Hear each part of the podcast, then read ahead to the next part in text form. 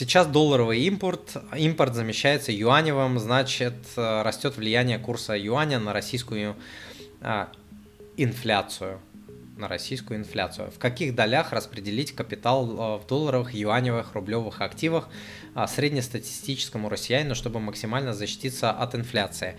Ну, пока что все равно основной валютой а, остается доллар а, в, в мировом товарно-денежном обороте. Юань пока что близко не стоит.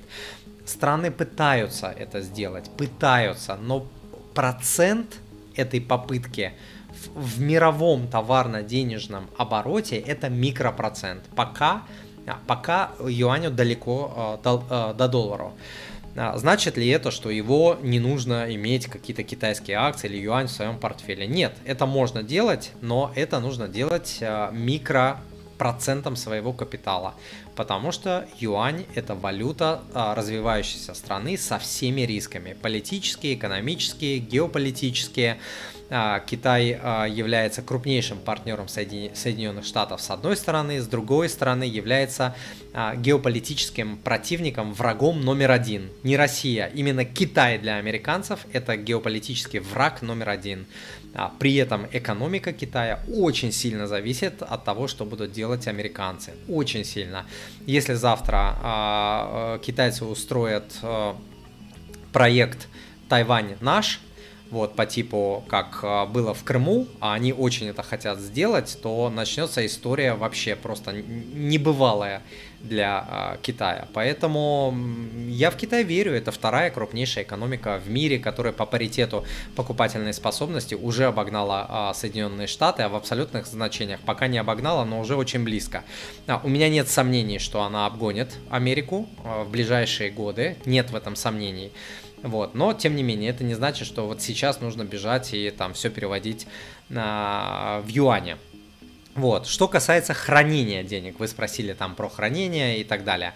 Хранение, большая часть для меня в долларах всегда была и пока а, есть ближайшее время. Что касается инвестирования, учитывая санкционные а, риски, инфраструктурные риски того, что любые иностранные ценные бумаги могут повиснуть, там гонконгские бумаги, китайские, американские, европейские, английские, любые в любой момент могут засанкционировать они могут залипнуть на неопределенный срок. Получается, а, для российского а, инвестора сейчас большая часть а, его портфеля получается будет все-таки в рублях. Это будет безопасно, но учитывая ту доходность, которую дает российский рынок, это от 15 до 19 процентов, историческая полная доходность, а, средняя получается, что эта доходность обгоняет российскую инфляцию и даже а, позволяет обогнать или выйти вровень с обесценениями рубля, которые происходят. Может быть, там миллионы, миллиарды не заработаете, но свои деньги приумножить сможете, запустить сложный процент сможете, ну и компенсировать, балансировать балансировать а, вот эти свои рублевые а, инвестиции, вот а, балансировать уже можно. Золото, крипта, Китай. Вот тут уже можно балансировать, но все равно большая часть получается для российского инвестора. Сейчас это все-таки российские ценные бумаги. Ну, нас загнали в эту ситуацию, из нее пока выбраться практически, практически невозможно, потому что иностранные ценные бумаги это супер-супер сейчас высокий риск. Сколько он останется таковым, я не знаю, но я всегда говорю, говорил еще с февраля 2022 года, что, ребята, когда у кого-то еще были какие-то надежды, что ситуация разрешится там за пару недель, а, я говорил, что это на годы, а скорее всего даже там на 10, 20 а, и сколько-то лет. Вот. И э, в любом случае я э, верю в то, что инфляцию можно обогнать а, в основном с помощью фондового рынка. Депозит, на депозитах не обгоните, на ОФЗ не обгоните.